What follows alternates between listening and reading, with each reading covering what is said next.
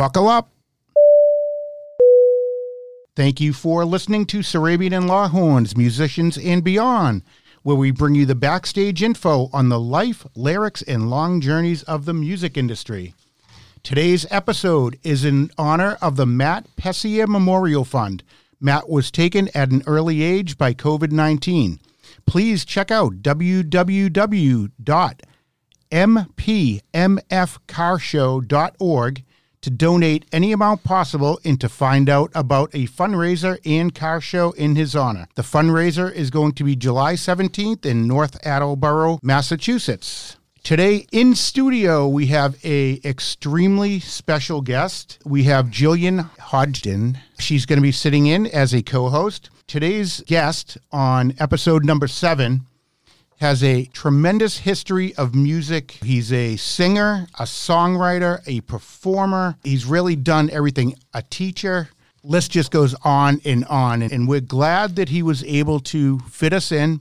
He literally is probably still suffering from jet lag. He just came back from California, the NAMM Festival. I would like to welcome Tony Puleo. Tony, welcome. Thanks so much. I appreciate it. And like kudos for um, pronunciation of the last name. I hear every sort of pronunciation imaginable, and I just shake my head and go, "Okay, yeah, that's it." Okay, no Puleo. Puleo, that's it. That's the Okay. Guinea way. Yeah. I just wanted to make sure I was right on that. Yeah, that would have been embarrassing. no, not at all. Not at all. I've heard. You know, I've been. You know, I've been in NBC in L.A. and I've heard different pronunciations. And I just go, yeah, okay. I just want to apologize right now. First off, for my voice. I I don't know how many people I spoke to over the last five six days uh, at the NAMM show in Anaheim, California. So if I'm a little hoarse, that's that's what's going on right now. Yeah, how was that? Oh my God. So I've been doing NAMM on and off for 25 years, right? And uh, mostly on. And this was half the size as it usually was, which means that the, I would say maybe even a little less than half, but that's still thousands of people. There was thousands of people there, thousands of musicians, buyers, industry manufacturers, fans, a lot of that. Um, there's probably less fans than usual, which is fine. I'm okay with that. We got a lot more business done, so it was, it was really good. Um, I have many sponsors, so a lot of my sponsors were still out there, and, and I work for a small cable company, um, Tsunami Cables. I'm their artist and representation. I'm the A&R guy, so I'm the guy who signs the people, the new artists on, and I love that. You know, now I'm on the other side of the table, Yeah, helping great. younger musicians establish their careers. So it's Yeah, great. You must meet a lot of people in your travels. Oh yeah, tons, tons. I have like I don't know how many business cards and pictures of like people's uh, Instagram and TikTok that I have to go through over the next week or two. You know, yeah, That's great. That's great. Well, thanks. Uh, thanks again for for coming in. Really, I mean, I know you're a busy guy. You do everything. What takes up most of your time? So a lot of professional bass players, because bass playing is what I'm known for. It's bass playing is what I, I want to know. Any aspiring musicians, like I'm older, I'm a Gen Xer. I won't give my age, but I'm a Gen Xer, right? Um, the thing you do most is is this. It's business. It's it's making a connection. It's making a phone call. People like saying, "Oh, you're playing a lot." I'm like, I'm like, I'm going, I'm playing adequately, but I'm I'm online every day doing something. I'm on the phone every day doing something. So it's more when you're playing for a living, a good portion of what you do is not having an instrument in your hands. So, and that's a lot of what I do. I'm constantly, there's not a day that doesn't go by, even Saturdays and Sundays, and that I'm not working on something. Am I reviewing an artist for Tsunami? Am I writing something for somebody? You know, I play in a cult tribute band, a new cult tribute band with like higher end players. Am I developing? Am I booking gigs for that? Uh, Blue Man Group, you know, I still perform at Blue Man Group.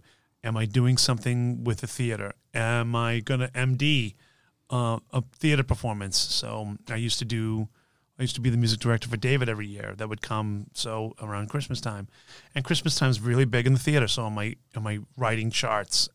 Am I distributing musicians? Am I hiring musicians? And you know, I mean, I could go on and on. It might sound redundant, but I, I I'm in a jazz fusion project with like really high end Berklee guys. It's one of those many hats. And I think in today's market, you can't just count on one thing for income. You have to have multiple streams. Yeah, especially the way the music industry now is going. Unfortunately, the musicians aren't reaping the benefits that they normally would back in the day when you sold a vinyl uh, now everyone's kind of pirating the the music, and the musicians aren't getting the benefits of it. Right. So back in the day when I was younger, you could potentially get a record deal, go on the road, and maybe make some money from actually selling music. Hardly anybody makes money selling music now. Even with streaming, nobody, the biggest artist in the world, nobody's making money with that stuff. So it's really hard. Leasing music, which is what I've done for video games and so forth, that's a different story. That is significantly more than streaming. So writing instrumental music for a gaming company, it's a great way, you know. Um, still performing now that we're coming back to performing again, which is great. It is great. I, you know, I won't. I promise not to get political. it's tough, but um, it's great to be back, and it's great to see people coming back. I, you know, I don't mean this in a political way, um, but I'm going to make a statement. When I was at NAMM, less than one percent of the people were wearing masks, and it was glorious to see people's faces. Yep. Glorious to you know people like you. I was apprehensive because, you know, I'm a huggy, squeezy, love you Italian kind of guy, right? And you know, I thought, well, people are going to be more apprehensive about that. Nope, not at all. Right. Not at all. That's great. Yeah, it was fantastic. It's you life know? is life as it should be. Supposedly there was a little code at NAMM, like green or yellow or red dots people had in their badges. I didn't even learn about this to my second day there, and I didn't even notice anybody with any of the colors on. Like green means oh you you're receptive, yellow like oh no, and red stay away.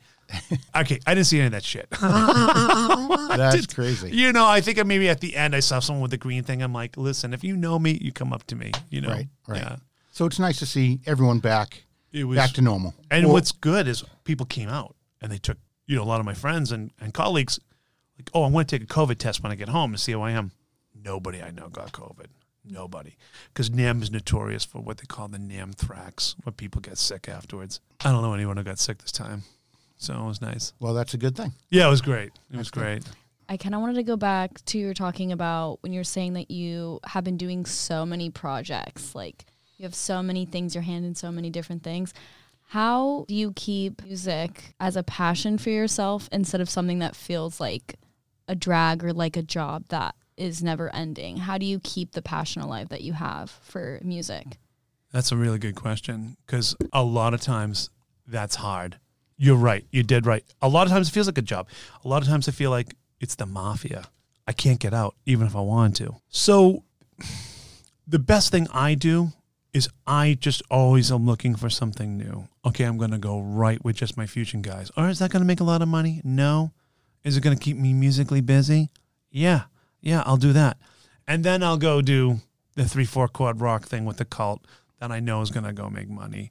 Or I'll go do a theater thing where I don't tend to promote, but it's like a job. So I just keep it fresh. I'm just, if I'm working on one thing for a while and I feel like I'm even starting to get burnt out, I move on. I move on to the next thing and then I'll go back to it.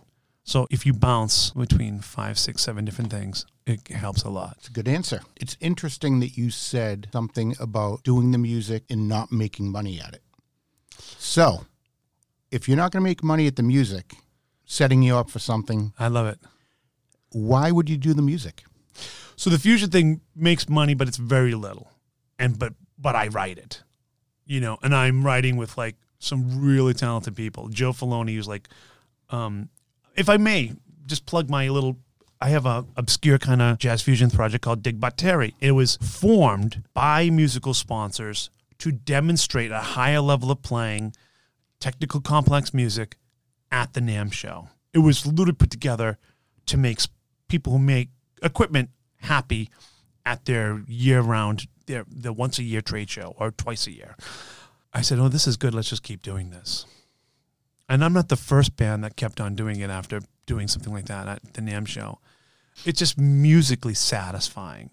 And like the guys I'm playing with, Joe Filoni, 30 year guitar producer veteran, just the number one teacher in Boston. Just he's significantly up there and maybe the best air I ever heard. Jay Figueroa is playing keys. He's a Grammy winner. You know, he's I've got a Grammy winner keyboardist uh, that is is writing with us, and his his Grammys in uh, mastering, but he's a mixed mastering guy too. And I have Zeke Martin, who's like the first call. He's the head of the chair at Northeastern University and does the Berklee program on the summers and so forth. And that's my drummer. Everybody's got serious credentials. I probably have the least amount of credentials, and um, you know, with that, it's it's so satisfying. I'll do that, and that's got a record coming out. So we're doing something with that, and we're not expecting to make a lot of money, but we want it out there. Right. You know, we want it out there. So what I'm sensing is you have a passion for it. Yeah, A love. yeah, All all of the other episodes that we've done, all of the musicians have alluded to this fact that if you're in it for the money, get out. you're done. You're done. You're done already. Right. You, if, if but if you're- do yeah. it for the passion and what you do emanates a true feeling of, you know, your song, your music, your whatever it is, it's worth its weight in gold. if you've been doing this for a while and you love what you're doing, you love it, and you perform it the way you love it from your heart, it sounds corny. People will notice. They will notice. They will follow. For instance, Dig just did a little festival in Somerville not too long ago. It was one of our first gigs in a long time. And, you know, it's mostly indie alt rock bands that are playing, you know, and I'm like, oh, God, we're going to go up there and we're going to do our thing ugh, you know, we're a bunch of nerdy middle aged men playing like, you know, in seven eight. You know, uh, is this going to go over well? And it went over just fine because a lot of our stuff's groove orientated. I saw four year olds to seven year olds grooving in front of us. I'm like, okay, this is good. Just keep doing what we're doing. You know what I mean? Right. So we played the, we, we may have tailored our set to be like the real nerdy jazz stuff that you're going to listen to the aficionado on Sunday morning with like a cigar and a s- and a and a coffee sitting in his like you know in his posh living room. We didn't play his music or her music, but we played the more groovy stuff, and that went over really well. So that was fine. That's great. Yeah. like you're saying, having to have this love for music and people feel that love. When did you know music was something that you loved enough that you decided to pursue it full time as a career? Again, that's another good question. And the beginning of, I want to break that up in a couple of parts. The first part of my answer is kind of disingenuous. It goes back to what we're saying. Like, I first got into this because I was surrounded by guitar players and drummer all over the place. And back when I was younger, there seemed to be a lot more musicians all around me. And I kind of gravitated towards towards bass because I knew I could play with these other guys. Like everybody wanted to be a guitar hero or John Bonham, right? Everybody wanted that. I'm like, oh, I'll, you know, I have a natural groove inclination. I'll play bass. When I started gigging, I started playing in clubs in high school. I was a sophomore in high school. Wow, it's a long time ago. And at that time, I started doing a lot. I, I was accepted to Berklee and, and engineering school. And I said, ah, and Air Force Academy. I said, forget all these other things. I'm just gonna, I'm going right for Berklee. I don't need, I don't need these other things. I'm like, and this will be fun because I don't want to work a day job. There's the disingenuous part. I'm like, ah, let me do this. I don't want to work a day job. And then come to realize, like, that's not the best reason to be in this. But I got sucked into it so much that I just continued doing what I was doing. And and I, like I said, it's the mafia. I can't get out now, even if I wanted to. Tony, you had mentioned the Blue Man Group. Can you tell us about? We know what the Blue Man Group is. Yeah. Can you tell us about what do you have to do with it? Uh, I play bass in Chapman stick, which is this touch style instrument where you tap it. Um, I kind of fell into that from working doing a gig at uh, the Renaissance Festival, and this was in the late '90s. And God, I've been doing that on and off for for years, for years. The theater scene because it's consistent pay. It can be in and out. Um, you know, I don't have to go on tour and come home and still be dad. you know, still be dad to my two daughters. So um, that was the big thing. I could, because usually if you're doing that consistent and you want to play for a living, you, you either have to have a huge, huge teaching schedule or go on tour. And I didn't want to do that anymore. I didn't want to tour. Actually, now that my daughters are getting older, I probably will go on the road and again. You know, they they know that that might happen. But when they were younger, I definitely didn't want to. So local theater was the best way to do that. How old are your daughters?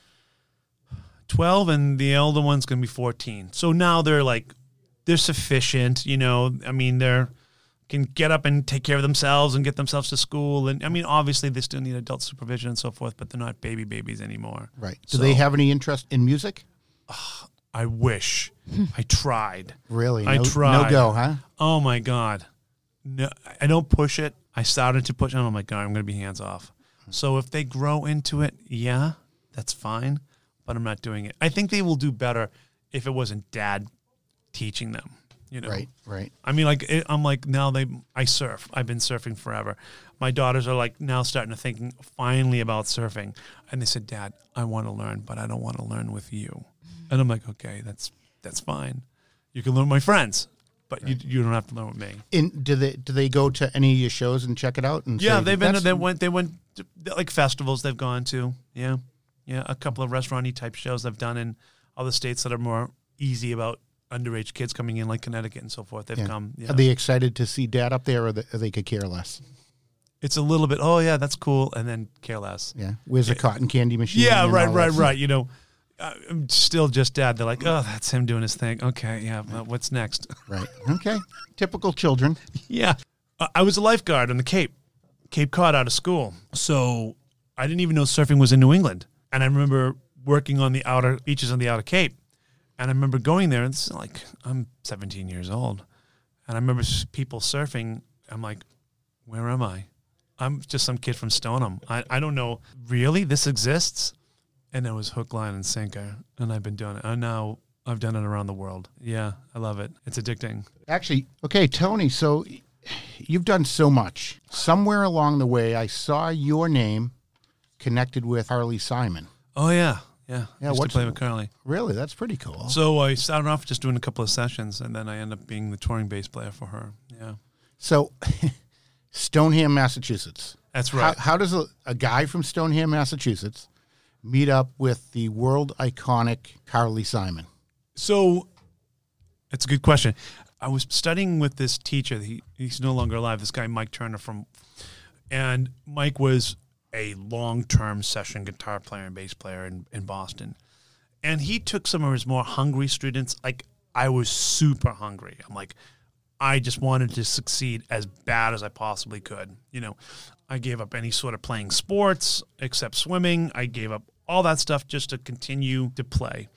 And he saw that. And in my early college years, after coming back on a little tour, my old band opening up for Living Colour, and I was looking for the next thing. He goes, Well, you might not get another hard rock thing, because that's what I was doing at the time. He goes, It could be anything. I said, I'll play anything. He's like, Really? I go, Anything. He goes, All right, I've got an audition for you. And he goes, I'm not going to tell you who it's for. And I'm like, Oh, okay, okay.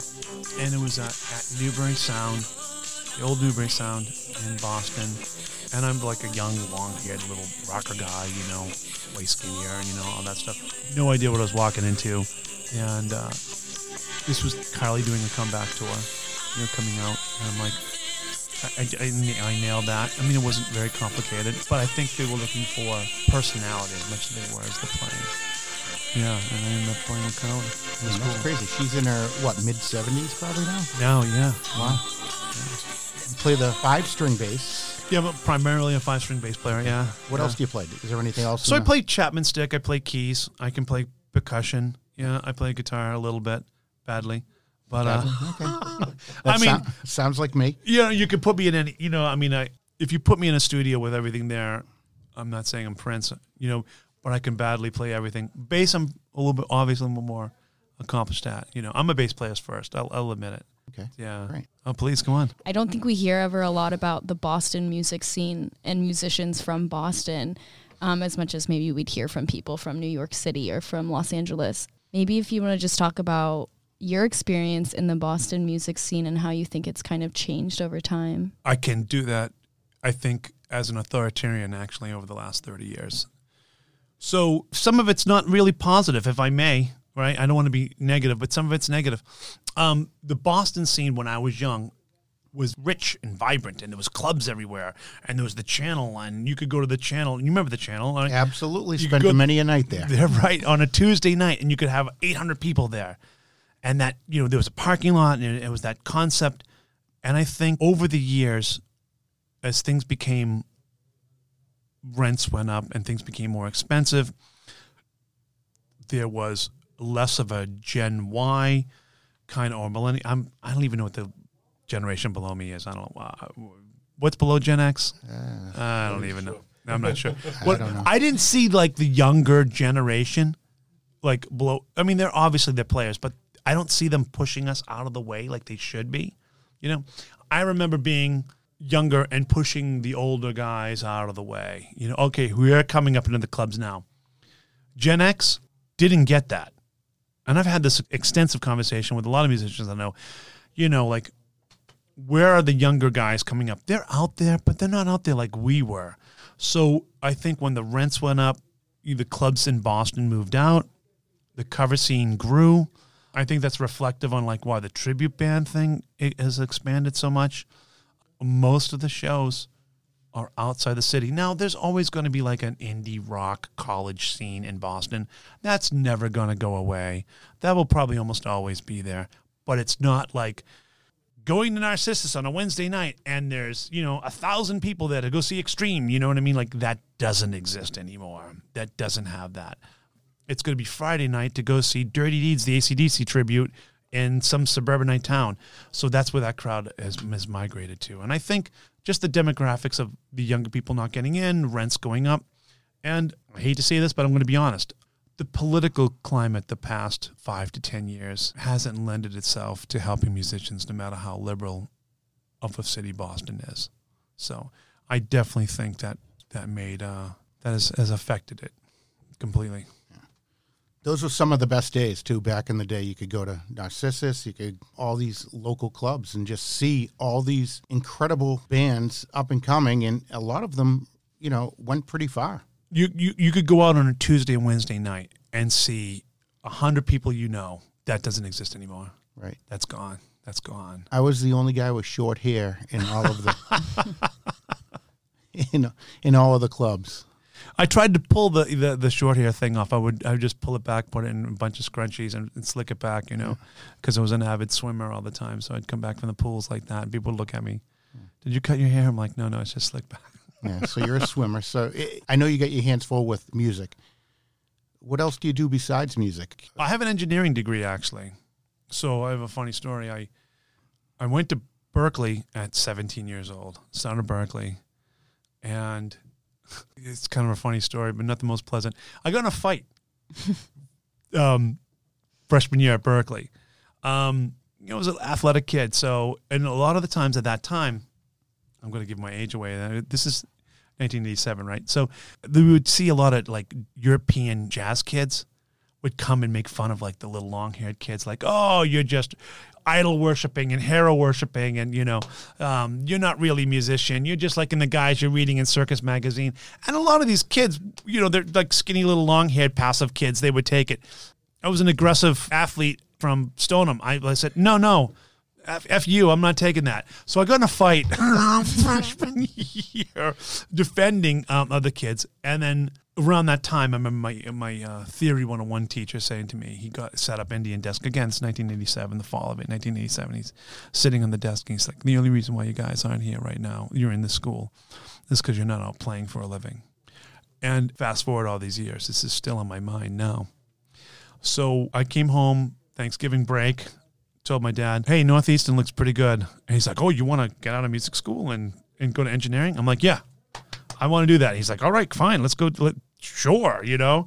Uh, He was thrilled. Um, so I got an engineering degree. So when I'm not doing music, I have a, a, a business where I've been. Uh, I worked in the biotech industry, writing papers and so forth like that. So just to supplement the income and keep busy, and definitely during times during COVID, that helped out. You know.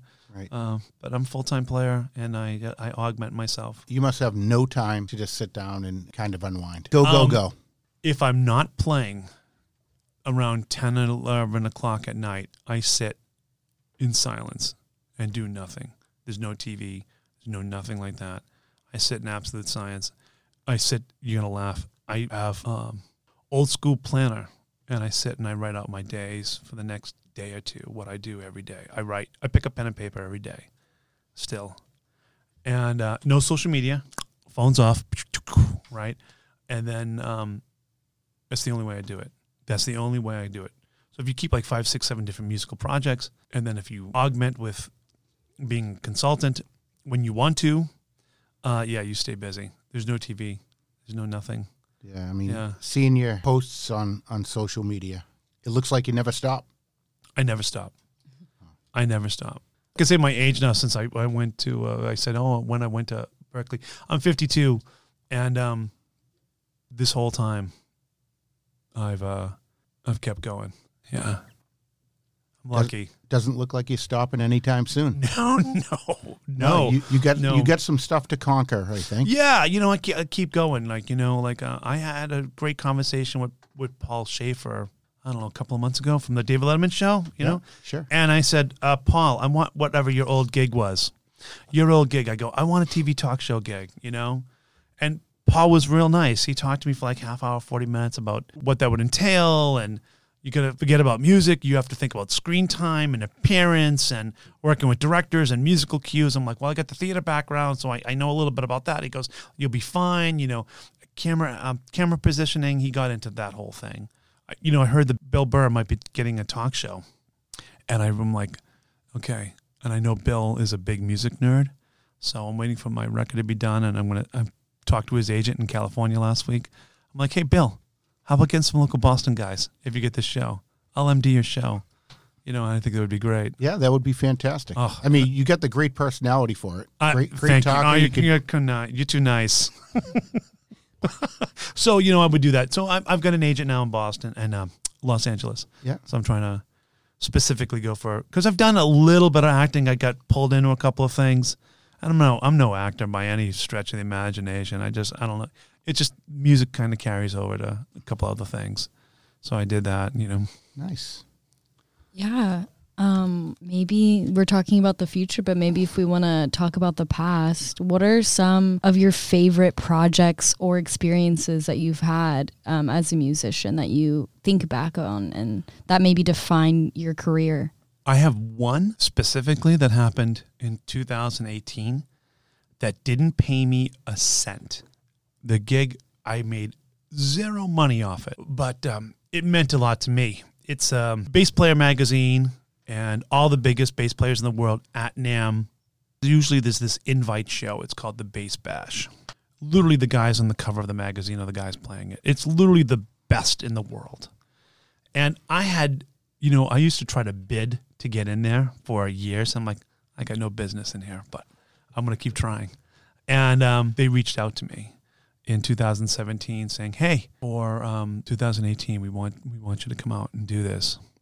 So when that happened, I got in the cover of 2017's December Bass Musician magazine. Put me on the cover because they knew that I was going to do this big event. Well, like literally Victor Wooten, and I mean the biggest names in the industry. So uh, Billy Sheehan played it, and, and Victor Wooten played it, and then some jerk from Boston opened up the night. You know, so that was that was that was pinnacle that I, I was accepted my, my the biggest peers to do that. That's Yeah. huge. I mean, it, it Huge. must have validated what you do and I who you was, are. I'll openly scared shitless. Yeah. because the crowd is predominantly, and it wasn't even like a oh my god huge crowd, maybe because it's the NAMM show, maybe seven eight hundred people, right? Maybe under a thousand, but out of that seven eight hundred, ninety percent of them are working bass players, and they're there, and their eyes are on me, not what the other guys are doing. You know, I mean, yes, but they're that. Well, oh, we're here to see the bass bash. So, and their heroes are going on after me. So I was the very first note. I had John Patitucci and Victor Wooten by my side fills, maybe 35 feet from me by my side fills. And Patitucci sitting there like, with his arms crossed watching me. And I'm like, the very first note I played was wrong. Oh boy. Wrong. Um, on a tune that I wrote. And I'm like, fuck. So I just slid into the major third and did my thing. And then the rest of the night went fairly well. And if you like uh, Google um, Tony Puleo bass bash, I, I come up on it. You know, there's there's YouTubes of, of, of me out there. So yeah, I did it. see the magazine cover Oh yeah, cool. in one in one of your Yeah. posts as I was uh, checking out your. Thank you. Yeah, I'm. oh, I'm think I'm gonna. I'm talking to the guys for bass player. I'm being on next once this record is out. So That's great. When's going- when's this record coming out? I have one more. We're redoing one of my tracks. It, it should be this summer. It's, I think we're ready to go to mastering in mid July, and uh, all the mi- most of the ninety percent of the mixing's done. I'm gonna redo one track, and then that's it. That's it. It's done. Cool. Yeah, it's amazing how much goes into a song from start to finish when someone can go in their car and actually listen to it. They have no idea how many hours. Yeah, they- and they it could have been it. done six months ago. The problem is, everyone I play with on that record has got like is like me.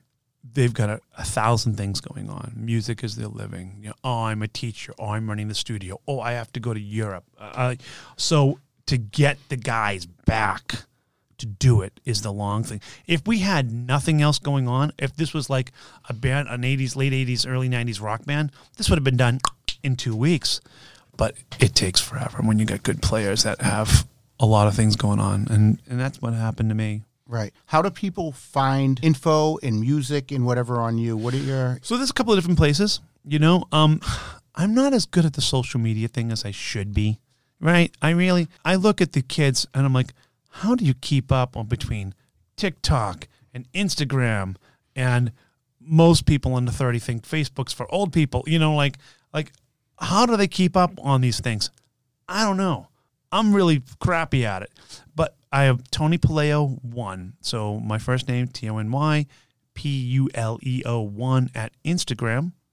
I have bassist Tony Puleo come on on Facebook, and I have my own regular Facebook page. But I have my bassist Tony Puleo is, is like purely musical only, and I'm up there and I'm regular. But I can tell you this because my name's a little unique. If you Google me, if you Google my name, I'll come up a hundred times. So I'm there. where do you usually do your recording? Do you guys all do it in one studio? I have. Oh, that's a good question. I have a little studio in my in my house, but normally I go. Um, it it all depends on who I'm working for. If I'm doing a track for somebody, like a client, like like client in France or whatever, you know what I mean. I might do it at home myself. Um, a lot of times I I go to Joe Filoni's place for the studio.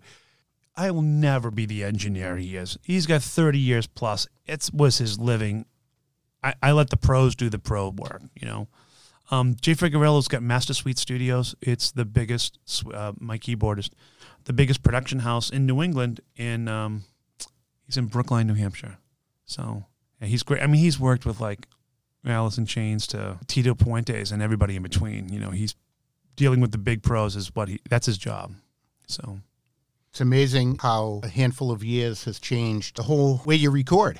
I mean, before they used to have that big, thick, two inch reel to reel that uh, you'd have to cut, you know, it, just put it back together with a piece of scotch tape. I was in those days. Yeah, I caught the I've- end, I've tail end it. of those days. I was I've that was me. Yeah. Yeah, it's crazy. And now you can just do a, uh, your part and kind of email it off to whoever and put it all together, and it sounds pretty. Yeah, you know, and it's it's easier now. This is the thing. There is a difference, and I'll, and I'll say this, and again, not to be negative, but I like to be. Re- I want to express the true opinion of what it's like out there. So it's like going to a really good restaurant and having a master cook, right? That's what like the older studios with the two inch tape was like. Now everybody's got a solid cookbook and a very good microwave. They can do the job and they can do it at home, but they're still not as good as those older guys at the two inch tape. you know, yeah, everyone's an engineer. Yeah, everyone's an everyone's a master chef now because they took a class on online and they have a cookbook and a microwave. Uh, yeah, yeah, that's great. It's a great way to put it. It's really it's it's I like to think it's accurate. Of course, there's different levels and gray in between, but there's a lot of that. Yeah. When you're driving down the road in your own car, who do you have in your CD player? Who do you listen to? I like a very obscure band that I've never gotten sick of, and they're very obscure. I don't really listen to. That's gonna sound bad. I don't listen to a lot of music freely. Like, oh, let me go check out the latest whatever. To me, it's like, okay, I'm going to listen to really heavy stuff if I'm going to lift at the gym. Oh, it's just a mellow morning with Gina and I at home. Okay, well, I'm going to put on John Coltrane and early jazz. Um, but if I'm in the car by myself, there's a great band out of England that I just adore. I've never heard another band like them. They're an instrumental band called Ozric Tentacles. Love them. They're like they mix elements of psychedelic and but progressive rock and there's even elements of techno in some stuff and then there's elements of classic. They really mix it up really well. I've never heard artistry done as well as they do. And if I'm just driving and don't want to think something in the background, they're 100% they're on. Yeah. Yeah. If you could work with any musician alive or dead, who would you work with? For female vocals, Bjork. Oh, I love Bjork. I would work with her in a heartbeat. I love how creative she is. Um, I love the sound of her voice. She's quirky and uh, I would. I think she's super ultra talented. That's the first name that comes. That's the one musician I would really love to work with. I want to work with her. So that's an open call. But I think she knows that. I've put the word out to mutual friends. You know, Okay. yeah. She's busy being. She's not really. do- She's more being a mom right now than anything else. So, but her in a heartbeat. Would you rather? Uh oh, It's not one of those questions. I'm scared. Don't be scared, dude. okay, okay. Now, would you rather play live or would you rather record in the studio? What's what's more enjoyable to you? hundred percent live, hundred percent live. Yeah. You know, I'm fine in the studio. I know a lot of guys like, oh, just leave me in my basement forever. Leave me in this back room and leave me, and I'm fine. Fuck that. I'm an extrovert, hundred percent, hundred percent, and I like the energy, and I want to feed off of it, and I don't care. This is the other thing. If you make a mistake live, unless it's glaring, it's usually glossed over, and you can fall into it and, and keep it going. There's an art to that. Frank Zappa talked about keeping that going. I'm not an introvert. I'm not like, let me just stay here and make this perfect. No way. Right. No right. way. So- Live all the way. Live all the way. And do you prefer a large crowd or a small, intimate setting, and why? And Tony, if I can just add to that question, I, it, I think we both had it in our, our head listening to your answer. Do you have a favorite venue where you've performed in the past? I played at Red Rocks in Colorado. That was intense. Brought me to tears, you know? That was that was really good. Red Rocks was huge, beautiful, and just beautiful. Um, that was with Carly. And even though I'm playing simple three chord stuff, we went into a Latin thing for about seven to ten minutes every night where I could I could expand and stretch. And uh, basically, the MD's like, you can do whatever you want during that. Just keep with this, you know, this clave thing going on. I slapped the hell out of my bass at Red Rocks. I'm listening to it like that, bounce like that. I'd, I'd play there again in a heartbeat. I loved it. Red Rocks was beautiful. That was great. That was probably the number one. Number one. You know, I, I played the Sydney Bowl as well down in Australia. That was really nice. That was just huge. Um, but Red Rocks was like gorgeous. Yeah. Now, do you feel different if you're playing in front of a small crowd or a huge venue? Like, Um, I don't mind playing in front of a small crowd as long as they're like into it. Like I'd rather people be into it, you know. Um, I don't like being background music, which the fusion thing sometimes you are. If you're playing like the little jazz venue, there are people walking in and out. They're looking at a menu. You know, they want their craft beers. I'm okay with it. My preference is I want to see people. I want to look at your face. I want you to be right there. You know, uh, that's that's number one. That energy is again. That's like surfing. It's addicting. Yeah. Yeah. some of the past guests have expressed that they would rather play in front of 20,000 people instead of being up close and personal because they're more worried about, you know, making a mistake or, uh, Give me up close and personal. You can be right in my face. I won't care. right. And if I make a mistake, I'll I'll kiss you and I'll do it better next time. it's the truth. I guess you know I don't need twenty. Um, I would just if the okay. So the channel is perfect example. You're just enough where you can see the back of the hall. It's was sixteen hundred person capacity. I would be happy playing that type of room packed for the rest of my life. You know. That was a fun place. It was All around. Like it doesn't have to be like, well, it's kind of like strokey and egotistical. No, well, like when the people are on your monitor and you can smell their sweat, you know, fine by me. Yeah, I love it. Right. Cool. Did you learn how to play the guitar by yourself, like self taught, or did you go and take lessons? No, so I first learned myself, and then I went to this music studio. It's kind of a small world. I went to this music studio called Sarin Studios in Wakefield years ago. I was just a kid, and ironically, fast forward, you know, almost forty years later, whatever it is, my buddy bought it and owns it now. So now I like to go back there and give back, you know, and do like a clinic or something like that. So I have, which is one of the other things I used to do. I love doing. I don't know how much of a, well of a teacher I am. I've taught, but I've taught more so in clinics when there's a, a crowd of people. And you know, one of the, my clinic tour that I've done was how to the working bass player. What does the working bass player need to know to perform live? And I've given that live. You know. You mentioned Joe Filoni a little while ago. Oh, you know um, Joe? I, he works with a friend of ours, uh, Vanessa Salvucci. Oh, Vanessa, yeah, she's great. Yeah, she's uh, so he's he's played with her on a couple of her songs, and you talked about being in the studio with them. Uh, what's it like working with someone that creative that, that you know gets everything in the back? He, I'm gonna do the engineer, the producing, and I'm going to playing. sound like a jerk if I tell you. Um, I don't know if I know anybody more talented than Joe. I was literally talking to him on the way over here. He's the best. He is the best musician I've ever worked with in my entire career. I cannot say if there's anything I could say negative about Joe is come on Joe, let's go do this. Let's you know like like he's got so much let's go play, let's go write, let's go record, let's do more cuz I'm super high kind of high energy and he's like almost like a Buddhist. He's like very relaxed, you know, kind of guy. And uh, you know, sometimes I would just want to give him espresso and say, "Come on, let's go." Right? You know what I mean? But I love him to death. The best. Yeah, him him and Vanessa together do a really good job. He's the most melodic. I've played with a lot of people. I've hung out with a lot of like guys on on magazines. You know what I mean? Like you know, doing shows, opening for Joe Satriani and all these other like world famous guitar players. Joe is probably the most creative melodic guitar player I've ever had the pleasure of working with ever in my 35 year career. Wow, that's a, a strong statement. Yeah, It's a I strong feel that strong about him. and, and you have met a lot of people. A lot of people.